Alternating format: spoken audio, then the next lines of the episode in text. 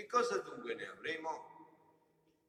E Gesù disse loro, in verità io vi dico, voi che mi avete seguito, quando il figlio dell'uomo sarà seduto sul trono della sua gloria, alla rigenerazione del mondo, siederete anche voi su dodici troni, a giudicare le dodici tribù di Israele.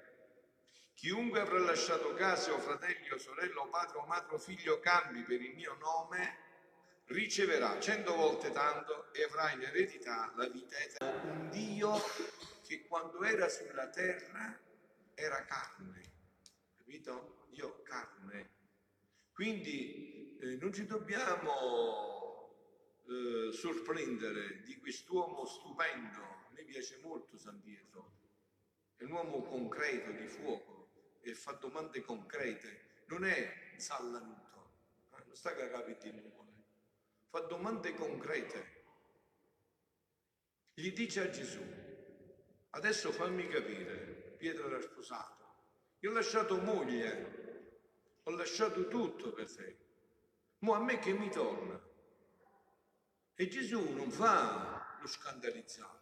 Dice a Pietro, che dici? Tu devi entrare nell'iperuranio, devi... No, gli dice, gli risponde alla domanda. Gli risponde alla domanda concretissima, Gesù dà dà una risposta concretissima. A domanda concreta, risposta concreta. Tu puoi fare questa domanda a Gesù. Io posso fare questa domanda a Gesù.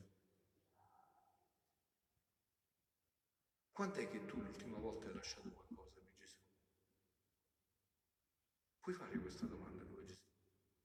Perché se noi a Pietro, se giù a Pietro, se noi le avessi detto, come? E che hai lasciato per me? Cosa hai lasciato per me? Questa domanda concreta, risposta concreta. A chi avrà lasciato case, fratelli, sorelle, padre, madre, campi per il mio nome? Riceverà cento volte tanto e avrà in eredità la vita. Cioè, non solo riceverà cento volte tanto, ma la cosa più importante è che avrà anche la vita eterna. Vita eterna non significa una vita che non finisce mai, certo, ma significa una vita completa, piena, una vita divina. Avrà questa vita piena dopo, realizzerà lo scopo il, per cui è stato creato, il fine per cui è stato creato. È bellissima questa cosa, è meravigliosa. Gesù ci parla da uomo a uomo. Pietro è come se avesse detto, no, ma che sono fesso io? Perché mi sono fatto frate? Perché mi sono fatta suora? Per fare che cosa? Per rinunciare o per realizzare la mia vita? Tu perché stai seguendo Gesù? Per rinunciare o per realizzare la tua vita? Per castrare o per sublimare la tua vita in maniera piena? Perché stai seguendo Gesù. Gesù ti vuole felice nel tempo e nell'eternità. Ma nella vera felicità, quella che passa attraverso la croce, quella che passa attraverso le prove, non quella falsa, illusoria, che non è né felicità né gioia, ma è inganno satanico di una vita che non è la vera vita. Ma diciamo però, questo è il primo aspetto questo diciamo quasi si impone a prima vista. Leggendo il Vangelo in subito capisci che le cose stanno così. Però ti ho detto, tu ti devi porre insieme a me questa domanda. Io lo dico perché sto parlando a te, ma me lo sono posto pure io, me la pongo pure io prima di te, pure per prepararmi, no? Ma tu puoi dire a Gesù quello che ha detto Pietro. Ecco Signore, io ho lasciato tutto e ti ho seguito. Io ho lasciato tutto e ti ho seguito. Adesso di me che cosa sarà? Che ho lasciato tutto per te e ti ho seguito? Tu fai, fatti un esame di coscienza. Che cosa hai lasciato per Gesù?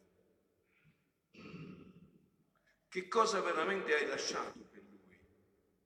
E allora ci sarà il ritorno di questo. Ma c'è, dicevo, questa è a prima vista. Andiamo più avanti, perché questo è il primo sguardo, lo sguardo profondo di Gesù.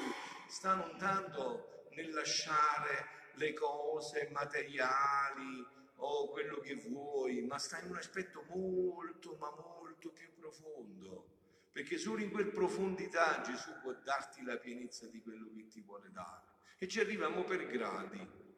Questo è un brano del 1900, quindi quando ancora non, Gesù non parlava proprio in maniera così esplicita della divina volontà, Luisa ma già gli lanciava delle luci profonde.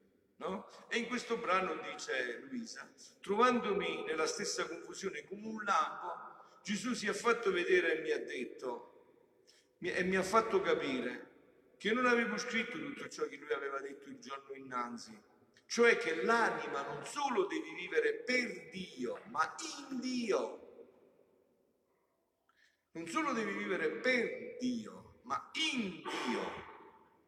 Onde il benedetto Gesù mi ha ripetuto la differenza che passa tra il vivere per Dio e il vivere in Dio, col dirmi nel vivere per Dio, l'anima può stare soggetta alla turbazione, alle amarezze, ad essere incostante, a sentire il peso delle passioni, a mischiarsi nelle cose terrene.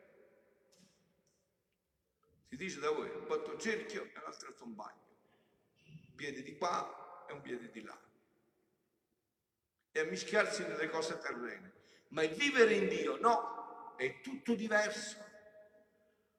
Perché la cosa principale per fare che una persona potesse entrare ad abitare un'altra persona è deporre tutto ciò che è suo. Se Gesù vuole entrare dentro di me, io devo essere libero di tutto, se no non può entrare. Figlioli, chiediamoci questa domanda perché questo è serio. Che cosa noi abbiamo rinunciato per Gesù? Perché chiacchiere se porto via. Le chiacchiere se le porta il vento. Sono i fatti che volano davanti a Dio. Ho detto, il nostro Dio è un Dio concretissimo. Dio che si è fatto uomo. Dio che entra nella storia e depone tutto ciò che è suo, cioè spogliarsi di tutto, lasciare le proprie passioni, in una parola, lasciare tutto per trovare tutto in Dio. Tutto in Dio. E vi ho detto che questa è condizio sine qua non, si dice in latino. Cioè la seconda parte non si realizza se prima non è attuata la prima. Se io dico adesso a Benedetta, no, che il suono mastica, gli dico Benedetta, se fai la brava ti do il gelato. Se Benedetta non fa la brava io gli devo dare il gelato. No. Se hai lasciato tutto per me, non fare il furbo, non andare a fare i test psicologici, devi tuffarti nella fede. Te l'ha detto Gesù, devi fidarti di lui, non fa offesso, non fare il furbo. Devi giocarti la vita. E questo non vale solo per i preti e per le suore. Certo, vale per ognuno per la vocazione per cui è chiamato. Devi giocarti sul serio la vita per lui. E allora sì che potrei porgli la domanda e Gesù ti risponderà, Gesù ma io che ne avrò adesso che ho lasciato tutto per te? Però qua c'è ancora di più quello che vi sto dicendo. Ora quando l'anima non solo si è spogliata, ma si è assottigliata bene bene, si è fatta come una sfoglia cipolla, si è assottigliata bene bene, allora potrà entrare per la porta stretta del mio cuore e vivere in me a mio modo e della mia stessa vita. Quindi la vita eterna è questa, è la vita di Dio. Tu vivrai la vita di Dio. Questa è la vita eterna. Vivrai della mia stessa vita, perché sebbene il mio cuore è larghissimo, tanto che no, non c'è termine ai suoi confini, ma la porta però per entrare è strettissima e solo può entrarvi chi si è denudato di tutto. State attenti che non è tutt'oro quello che luce. Non basta essere prete, vescovo, tenere gli abiti, far finta di essere pio in chiesa cattolica, sono tutte chiacchiere morte. Tutte chiacchiere morte. Bisogna vedere se fai questi passi. Guarda niente. Quello eh, quello è oro di Bologna che luccica sulla terra, ma non fare niente davanti a Dio. Davanti a Dio fare questo, può entrarvi solo chi si è denudato di tutto. Capite? È inutile che tu vuoi far apparire con l'abito, vuoi coprire con le cose, no? O vuoi coprire quei rosari al collo, quei gesti, o con le apparenze. Perfetto questo. Questo vale tanto quanto lo vivi, tanto quanto. Quindi denudato di tutto, e questo con ragione, perché essendo io santissimo, non ammetterei mai a vivere in me alcunché che fosse strano alla mia santità. Perciò, figlia mia, cerca di vivere in me e possederai un paradiso anticipato.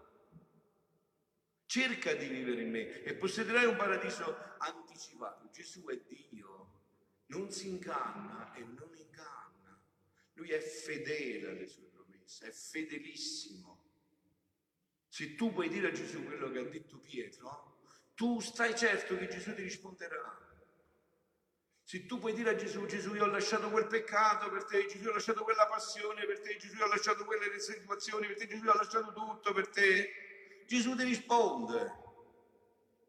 Se tu gli puoi dire così, Gesù ha lasciato quell'affetto sbagliato per te, quella, eh, quella eh, situazione di dipendenza per te, il mio io per te, ho rischiato per te, ho giocato la vita per te. E Gesù ti risponde, eh, ho altre cose ancora da dirvi perché devo concludere il discorso su questo aspetto principale. Continuando il mio solito stato, un altro brano, questo è del 13 gennaio, del 16 gennaio 1906, sono piccoli pezzi che ci aiutano ad entrare profondamente perché qua Gesù Avete capito cosa sta avvenendo? È sempre quello che vede Gesù. Hai rinunciato alla tua volontà per far vivere di nuovo la mia volontà dentro di te, se no non potrai essere felice, non posso fare niente. Se non rinunci a questo io non posso renderti felice. Continuando il mio solito stato, per pochi minuti il benedetto Gesù mi ha detto, figlia mia, chi vive nell'ambiente della mia volontà sta a porto di tutte le ricchezze. Capito? Perciò ha detto avrai cento volte tanto, avrai tutto quello che vuoi. Cioè, chi vive così ha tutte le ricchezze di Gesù a sua disposizione. Hai tutte le ricchezze e chi vive fuori di questo ambiente della mia volontà sta a porto di tutte le miserie. Perciò si dice nel Vangelo che chi tiene sarà dato e chi non tiene sarà tolto anche quel poco che tiene. Come dice qua, ti darò cento volte tanto mille volte tanto. Perché chi vive nella mia volontà, avendo stando a porto, avendo tutte le ricchezze, non è meraviglia che si andrà sempre più arricchendo di tutti i beni. È vero, se tu hai tutte le ricchezze, quei soldi che tieni puoi acquistare sempre di più e diventare sempre più ricco. Di tutte le ricchezze, di tutti i beni, perché chi vive in me come nella propria casa e io tenendolo in me sarò forse avaro, non andrò di giorno in giorno, dandogli un favore, ora un altro, e mai cesserò di darlo fino a tanto che non l'avrò partecipato di tutti i miei beni. Sì, certo, senza dubbio. Invece, chi vive a porto delle miserie, fuori dalla mia volontà, già per se stessa la propria volontà è la più grande delle miserie e distruttrice di ogni bene. Quante vite bloccate vedo nella mia vita quante ne vedo, mi si torce l'intestino, ce la faccio proprio più a ricevere le persone, tutte vite bloccate, tutte vite bloccate, nessuno che si dona a Gesù, tutte vite bloccate, mi, mi, viene il mal di, di intestino, tutte vite bloccate, che potrebbero essere vite realizzamente felici. Ma questo non lo superi facendo i test psicologici Devi fare, devi mettere a disposizione la vita. Si dice da voi che chi non risica non rosica. Eh, quindi se non risichi come vuoi rosicare? Se non risichi non rosichi, non c'è niente da fare. Capito? Stai avendo a che fare con Dio. Sì, certo, invece chi vive a porto delle, mie, delle miserie fuori dalla mia volontà, già per se stessa la propria volontà è la più grande delle miserie. Che meraviglia dunque che si tiene qualche poco di bene, non avendo contatto con la mia volontà e vedendolo inutile in quell'anima le viene tolto, le venga tolto. E adesso facciamo il passaggio. Per vivere in questa volontà, nella divina volontà, la propria volontà deve finire, non c'è passaggio, non c'è possibilità. Non c'è possibilità. Tu puoi mettere in una bottiglia un liquido e un altro liquido insieme. Uno dei due deve uscire, se no si mischia tutto. Poi fai, metti l'acqua e il vino, e ne puoi più nell'acqua e nel vino. Uno dei due deve uscire e deve lasciare spazio all'altro. Quindi, mentre pregavo, vedevo in me sempre amabile Gesù. Questo è un altro brano dell'agosto 20 1913. Gesù sta facendo crescere Luisa, come fa con noi. Ogni giorno ci dà un po' di cibo in più, no? E vedevo ta- eh, il mio sempre amabile Gesù e tante anime a me intorno le quali dicevano, Signore, ma tu ti hai messo in quest'anima? E stendendo le mani mi dicevano, già che Gesù è in te e con lui tutti i beni, prendi e da noi. Io se ne sono rimasta confusa il benedetto Gesù mi ha detto, figlia mia, nella mia volontà ci sono tutti i beni possibili. Perciò ha detto Gesù, se avete lasciato tutto per me, voi avrete tutto tutti i beni possibili e l'anima che vive in essa è necessario che vi stia con fiducia, operando insieme con me da padrona. Tutto è necessario che vi sia con fiducia operando insieme con me da padrona. Tutto aspettano la creatura da quest'anima e se non, se non hanno si sentono defraudati. E come può dare se non sta con fiducia operando insieme con me? Perciò è necessaria all'anima che vive nella mia volontà la fiducia per dare, la semplicità per comunicarsi a tutti, col disinteresse di, per, di sé per poter vivere tutta me al prossimo, tale sono io. Poi ha soggiunto, figlia mia, chi fa, chi fa davvero la mia volontà succede come a quell'albero, sentite che bello, succede come a quell'albero innestato, visto quando si fa l'innesto, chiedete ai contadini se no, eh? si fa un innesto, l'albero si mette nell'altro e che cosa succede? che la forza dell'innesto, cioè di quello nuovo che hai messo, tiene virtù di far distruggere la vita dell'albero che riceve l'innesto.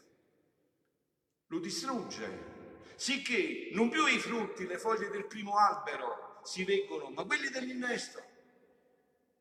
E se il primo albero dicesse all'innesto, voglio ritenermi almeno un piccolo ramoscello per poter dare anch'io qualche frutto, per poter far conoscere a tutti che io esisto ancora, l'innesto direbbe, tu non hai ragione più di esistere. Dopo che ti sei sottomesso a ricevere il mio innesto, la vita sarà tutta mia. Così l'anima che fa la mia volontà può dire la mia vita è finita. Non più le mie opere usciranno dai miei pensieri, le mie parole, ma le opere, i pensieri, le parole di colui di cui la, la volontà è mia vita, di cui la sua volontà è vita mia. Sicché io dico a chi fa il mio volere, tu sei la mia, tu sei la mia vita, tu sei il mio sangue, tu sei le mie ossa. Onde succede la vera e reale sacramentale trasformazione, non in virtù del sacerdote, ma in virtù della mia volontà. E concludiamo col brano più bello, no? Già il titolo, sentite, riassume tutto quello che ci siamo detti e Gesù quando diceva questo, pensava questo, statene certi pensava a questa vita nella divina volontà in cui lui avrebbe potuto dare ai suoi figli tutti i beni, tutto quello che voleva. Ma per fare questo dobbiamo rinunciare. Dobbiamo rinunciare. Gesù a me mi ha detto come ha detto a voi, è vero? Gesù è Dio, non si inganna, non inganna mai. Gesù parla chiaro chiaro. A me me l'ha detto, io l'ho sentito quando mi ha chiamato. Fra Pio vuoi venire dietro a me e devi lasciare tutto. Se vuoi venire dietro a me devi lasciare tutto. Se no ti rovinerai tutto. Perché farai una botta qua e una botta là. Sarai un po' di scemo di qua, un po' di scemo di là. Sarai, una botta di qua una botta di là. Devi lasciare tutto. Devi essere certo che io sono l'unico che può rendere felice la tua vita. L'unico che può realizzare la tua vita. Devi fare questo.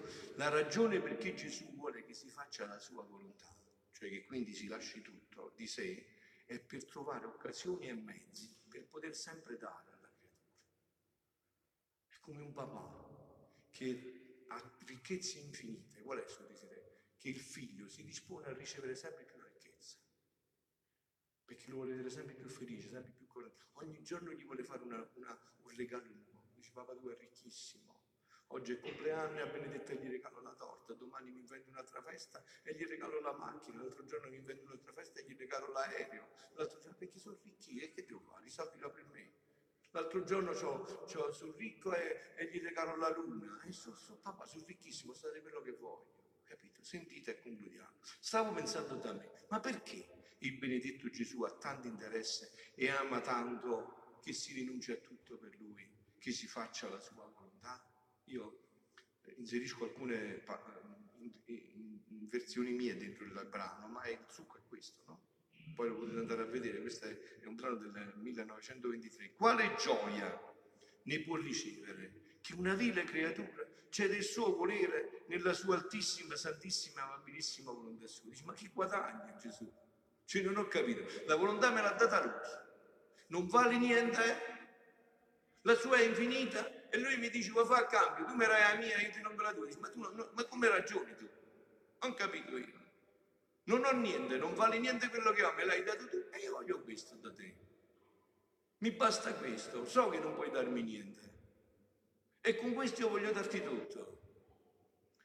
Ora, mentre ciò pensavo, il mio amabile Gesù, una dolcezza e tenerezza indicibile, mi ha detto, figlia mia, vuoi saperlo? Perché è tanto il mio amore, la mia suprema bontà, che ogni qualvolta la creatura fa la mia volontà, opera perché lo voglio io, le do del mio e per darle sempre del mio voglio che faccia la mia volontà.